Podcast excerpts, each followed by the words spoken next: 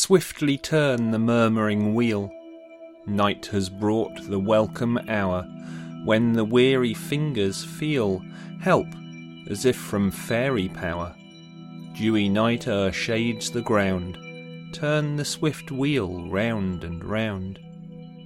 Now beneath the starry sky, couch the widely scattered sheep, ply the pleasant labour ply, for the spindle, while they sleep, runs with speed more smooth and fine, gathering up a trustier line. Short lived likings may be bred by a glance from fickle eyes, but true love is like the thread which the kindly wool supplies, when the flocks are all at rest, sleeping on the mountain's breast. Those words were written by the great poet William Wordsworth in his Song for the Spinning Wheel, and they represent both a trade and an art which goes way back into the history of peoples the world over. The skills of weaving, spinning, and knitting were vital to clothe and keep warm members of every class, race, religion, or social group, from the poorest to the richest. And so, we find wool, yarn, and thread, and the working of those materials, rooted very deeply in the folklore of countries around the globe and rooted is the right term to use. In the myth of the world tree, wool was positioned at the roots of the tree and has an association with the earth and the realms of the underground. In the Norse creation myth, man and woman originate from the trees, Ask from the ash, and Embla from the elm. In the Christian creation story, the first man and woman become Adam and Eve. When Adam delved and Eve span begins one of the oldest English rhymes dating from the peasant revolt. Is there evidence that Eve did indeed spin? Or did a goddess weaver create the stars? And was it a deity, or someone altogether more down to earth, who decided to knit the first cosy for the first telephone box? I'm Mark Norman, folklore researcher and author. Today, we explore the folklore of wool, thread, and the associated skills involved in working them, from the creation of the world to the streets of our modern cities. Welcome to the Folklore Podcast.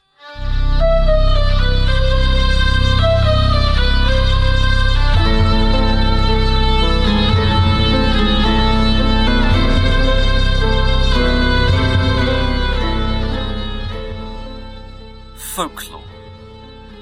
The beliefs, traditions, and culture of the people. Passed on in the most part through the spoken word, folklore expresses our values, our shared ideas with others. It is both how we were and how we are. Without a record, our customs and traditions may become lost to us in the present. But under the surface, we still draw on them. We still know. It's time to recall our forgotten history and to record the new. This is the Folklore Podcast.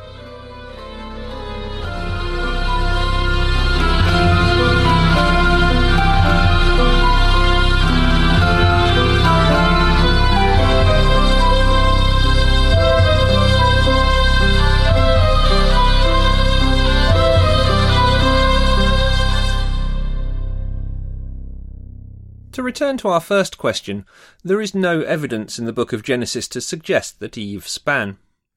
The iconography of Eve with a distaff and spindle is very much the creation of medieval Christian visions of the Bible characters. We may not be able to pinpoint its precise origins, although illuminations as early as Psalter's in the 13th century depict Eve in this way but we can be certain that the skills of spinning and weaving hold such importance that deities who are revered for these skills occur in many early mythologies and beliefs. The goddess Weaver in ancient Chinese stories was the daughter of the Jade Emperor and the Celestial Queen Mother. She was said to have woven the stars and their light, which crossed the sky, in the form of the Silver River. Today we call this the Milky Way. The goddess Weaver was said, in a folk tale sometimes called The Weaver Girl and the Cowherd, to have descended to earth from the celestial court some four thousand years ago. Here she fell in love with a mortal man, a cowherd. Niulang, the cowherd, was an orphan who was treated badly by his older brother and his wife. They sent him to live alone, giving him only an ox cart and an old buffalo. The buffalo and its master depended upon each other, but the cowherd was very lonely. One day, the buffalo miraculously spoke to Niulang, telling him that a band of fairy women from heaven would be found swimming in the lake, and that if he took the red clothes from the bank, then their owner would become his wife. He went to the lake and did so. Seeing him, all of the celestial women quickly dressed and flew to heaven, but for Jinu, the one whose clothes Niulang held. He asked her to marry him, and she quickly agreed, and the couple fell very much in love. The cowherd and the goddess weaver lived happily together. He tilled the land, and she wove cloth. Notice the similarity to the 13th century poem regarding Adam and Eve. One day, the buffalo warned his master that he was about to die, and instructed him to keep his hide for a later emergency. Niulang was very sad, but did as he was instructed. Shortly after this event, Jinu's grandmother in the heavens learned of the marriage to a mortal and was very angry. She was the queen of the Emperor of the Heavens, and as such sent down gods and soldiers who quickly reclaimed Jinu. Seeing this happen as he returned from the fields, Niulang put their children into baskets, put on the buffalo hide, and flew to the heavens in pursuit. Now here the versions of the tale vary. In one version, the grandmother separates the lovers, and Jinu threatens to stop weaving the Silver River, which would threaten heaven and earth with darkness. In the other version, the Silver River is used to keep the lovers apart.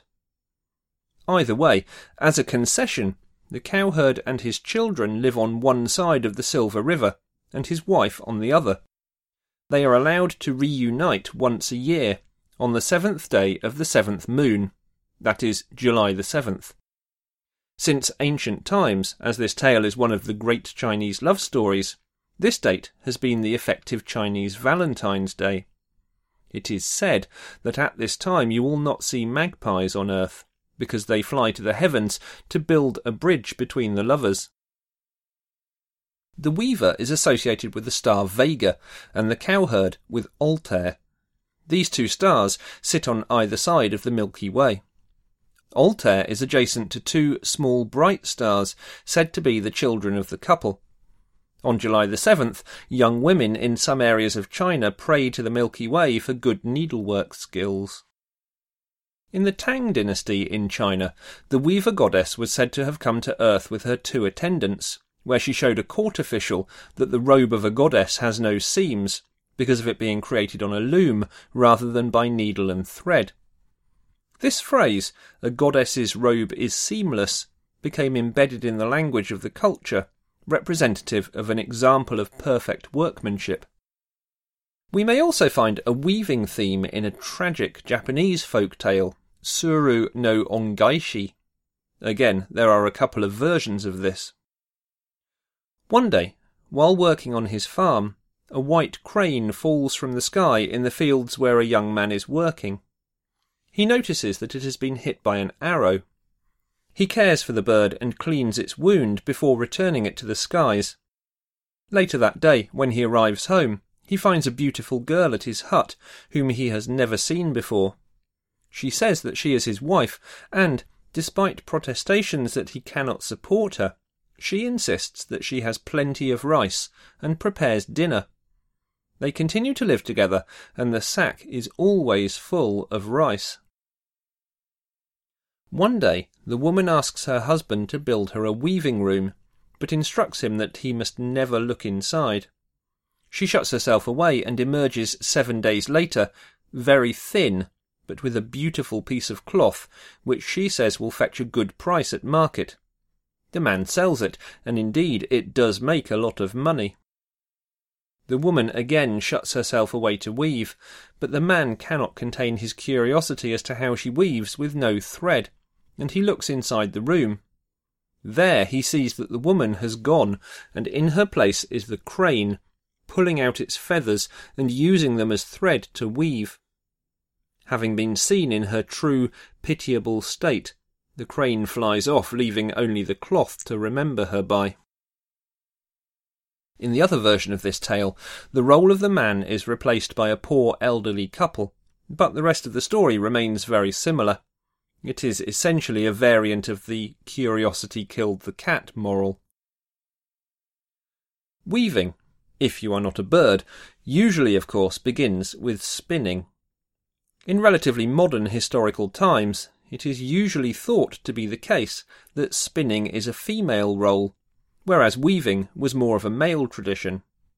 It is more the case, however, that men have taken on what was a more inherently female calling, Certainly, among the pantheons of the gods, only the goddess characters wove. In modern societies, across the mid parts of Asia, weaving is certainly associated with women.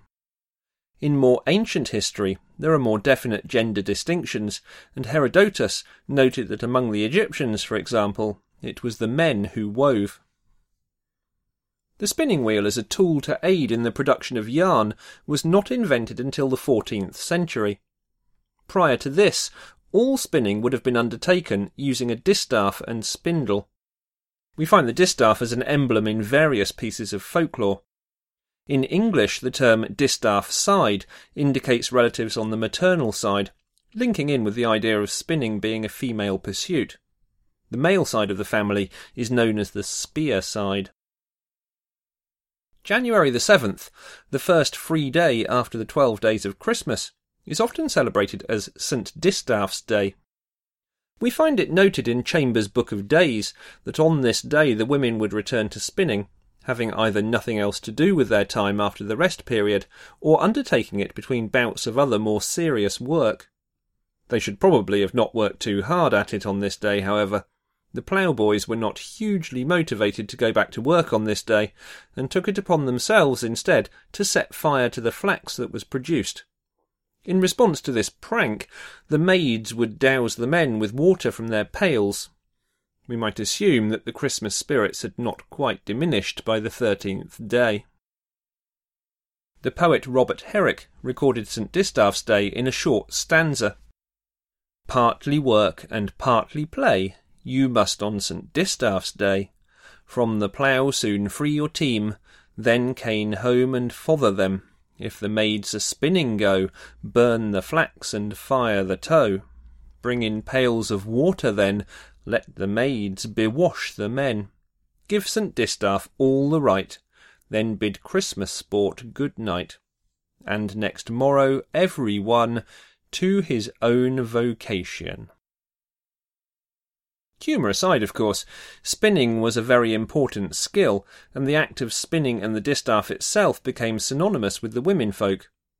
An unmarried woman was referred to as a spinster, for example. In France, the proverb came about that the crown of France never falls to the distaff.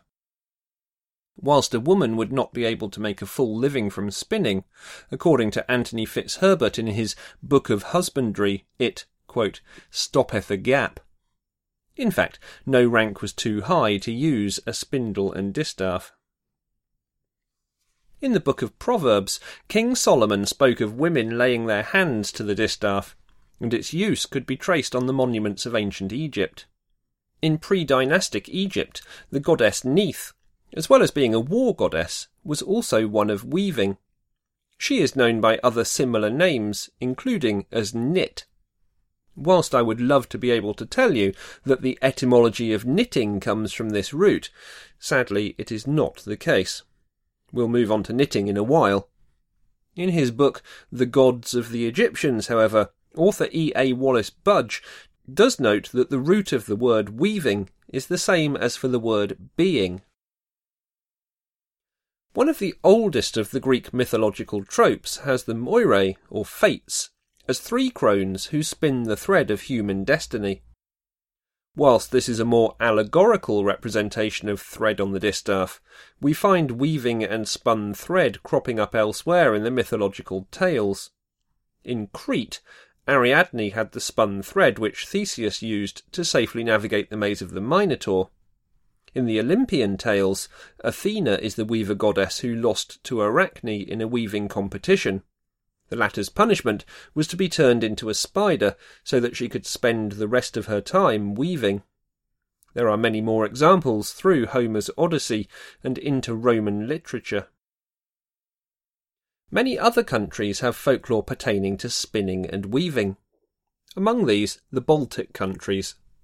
Here, in their mythology, Saul is a sun goddess whose presence is signed by a wheel and who spins the sunbeams.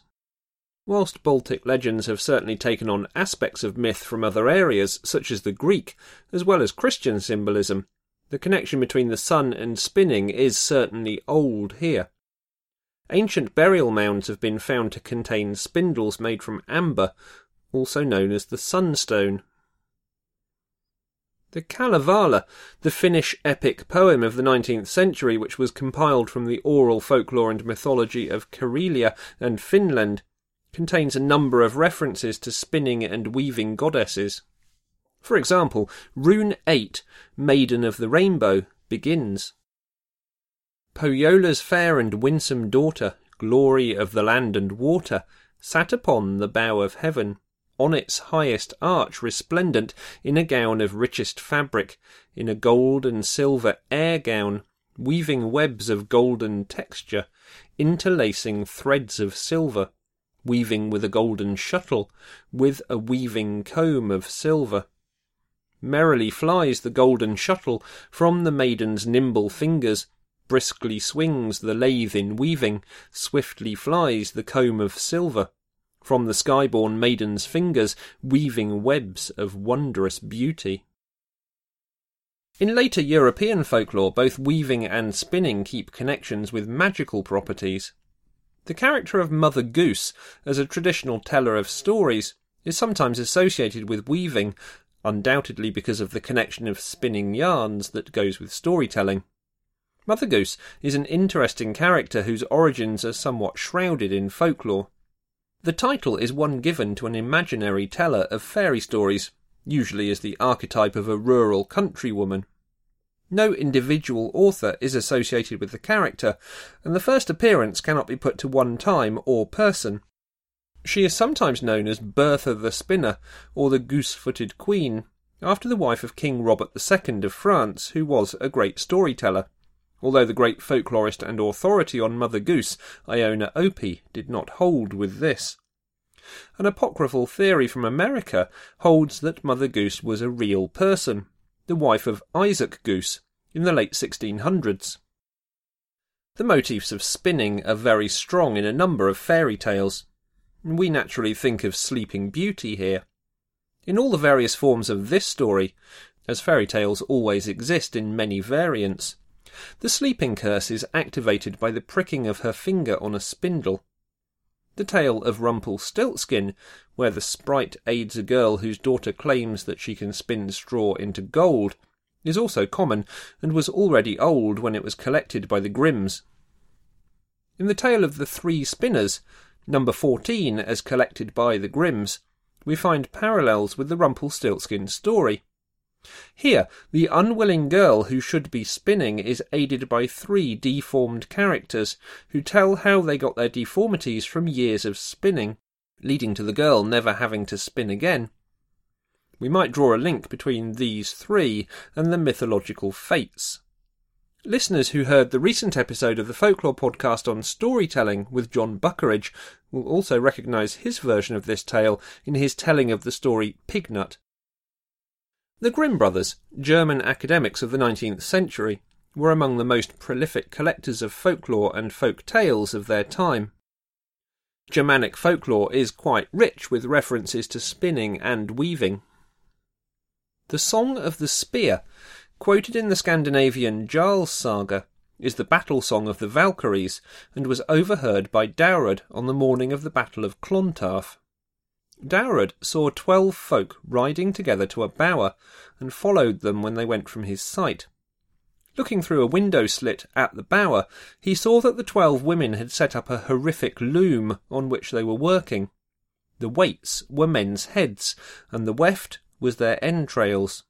They used a sword for a shuttle and arrows for reels, and sang their songs as they worked, one of which started. See, warp is stretched, for warriors fall. Lo, weft in loom, 'tis wet with blood. Now fight foreboding, neath friends' swift fingers. Our grey woof waxeth, with war's alarms. Our warp blood red, our weft coarse blue. In the mythology of Germany itself, there were two goddesses who were associated with spinning and weaving. One was Holda, or Frau Holle, and the other was Perchta, also sometimes known as Frau Birchte, or alternatively, Bertha. You should note a link here to the character of Mother Goose.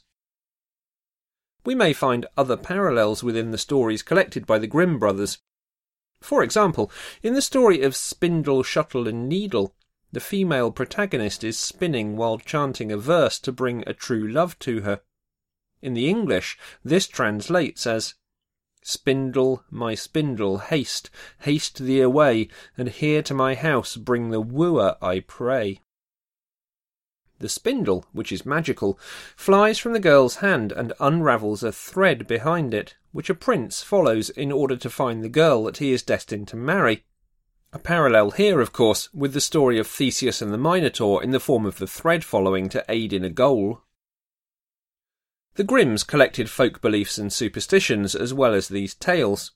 In the 1835 book Deutsche Mythology, Jacob Grimm records that if, while riding a horse over land, a man should come upon a woman spinning, then that is a very bad sign. He should turn around and take another way. From spinning and weaving, we move on to work the thread in a different way with the practice of knitting. As I said earlier, sadly the etymology of knitting does not come from the Egyptian god Nit, but rather from the Old English knitten, which is linked with the Old Norse term knitja and Germanic knuten, amongst others. All of these terms mean to tie or to knot or to bind together.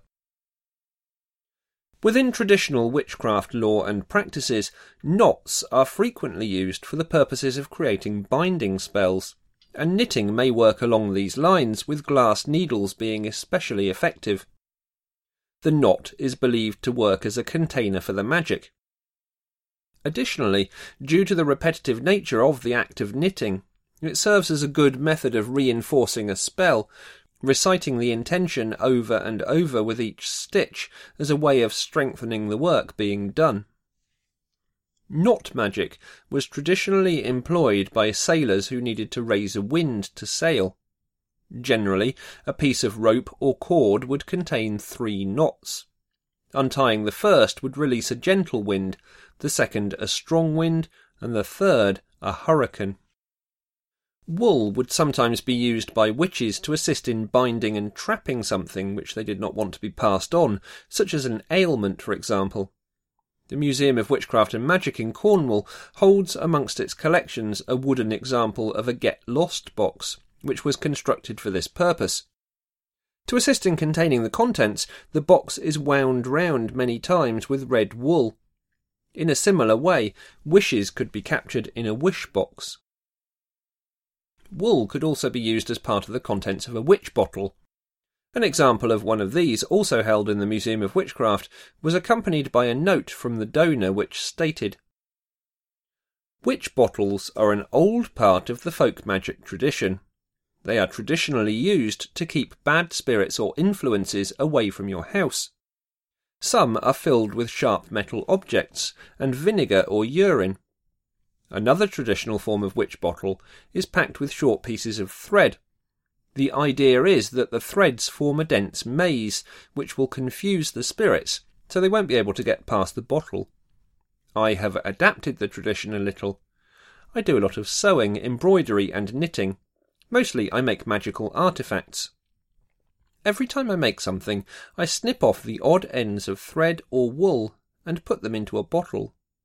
Thus, these bottles, in addition to providing protection, should exude some of the creative and magical energy that went into their making. Clothing has always been seen as a status symbol, and knitted garments are no exception. Whilst it was once the case that knitted garments may have been the most expensive possession that someone owned, and would have been continually patched or mended, this practice tended to die out. In the same way that stories and meanings within folklore change over time, attitudes to knitted items did too, and the darning and mending practices fell out of favour, because rather than the garments being seen as lavish, they became a mark of poverty. The act of spinning or knitting, which once spanned classes, became more associated with the poorer and more impoverished end of the social scale. If you consider 19th century fiction, for example, you will see these attitudes represented quite clearly. The ladies in Jane Austen's novels would embroider, but not knit. Plain work such as that was the business of the lower class by this time. The history of knitting, in fact, developed in a similar way to the spread of folklore. The practice of the art itself can be traced across Europe, for example, in the same way that the spread of certain stories and beliefs can be. But also, the development of the techniques of knitting also grew in ways that were symbolic of the community in which the practitioners were living. Types of stitch were developed which represented those shapes and patterns which were observed in the natural world around the knitter. Stitches such as little leaf lace, travelling vine, or tree of life. Early knitting patterns for garments were not written down, but were passed orally from adult to child, or from master to apprentice, in exactly the same way that early stories or beliefs were handed down and remembered. In the same way that stories and folklore eventually began to be recorded in the printed word, via pamphlets or chapbooks, a topic which we covered in season one of the Folklore podcast. So, printed instructions for garments also began to appear in the 19th century. To finish off this examination of the topic, we come up to date and turn to the developing field of urban folklore. As the boundaries between rural life and city life become increasingly blurred in the modern world, we find more and more practices and beliefs, which were certainly at one time seen as the domain of the country dweller, being absorbed and acted out in the urban landscape.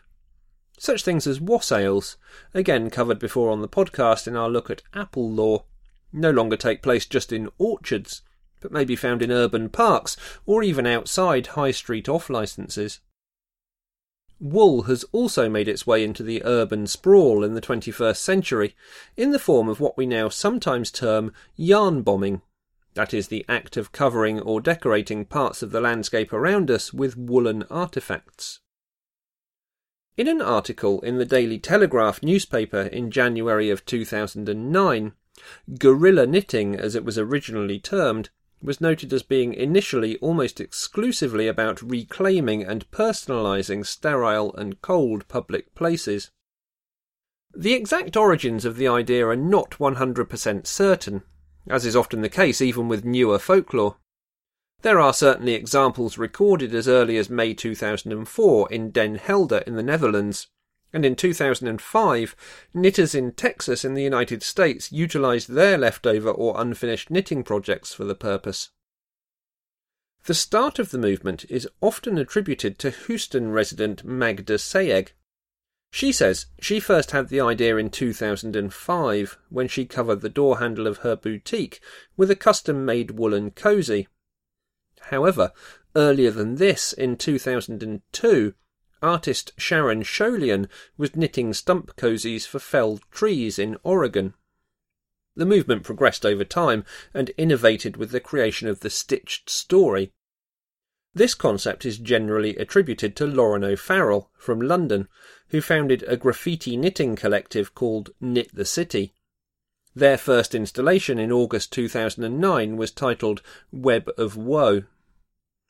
Lauren did not like the more violent connotations of the term yarn bombing from the American examples, and instead employed the slightly tamer term of yarn storming to describe her group's activities. The Knit the City collective maintained a sense of humour about the group's origins, and so, whenever they were interviewed, the six original members would tell a different story as to how the group came about. To further add to the air of mystery, the group members used superhero style street names. O'Farrell's was Deadly Knitshade, others included Knitting Ninja and the Purple Pearl.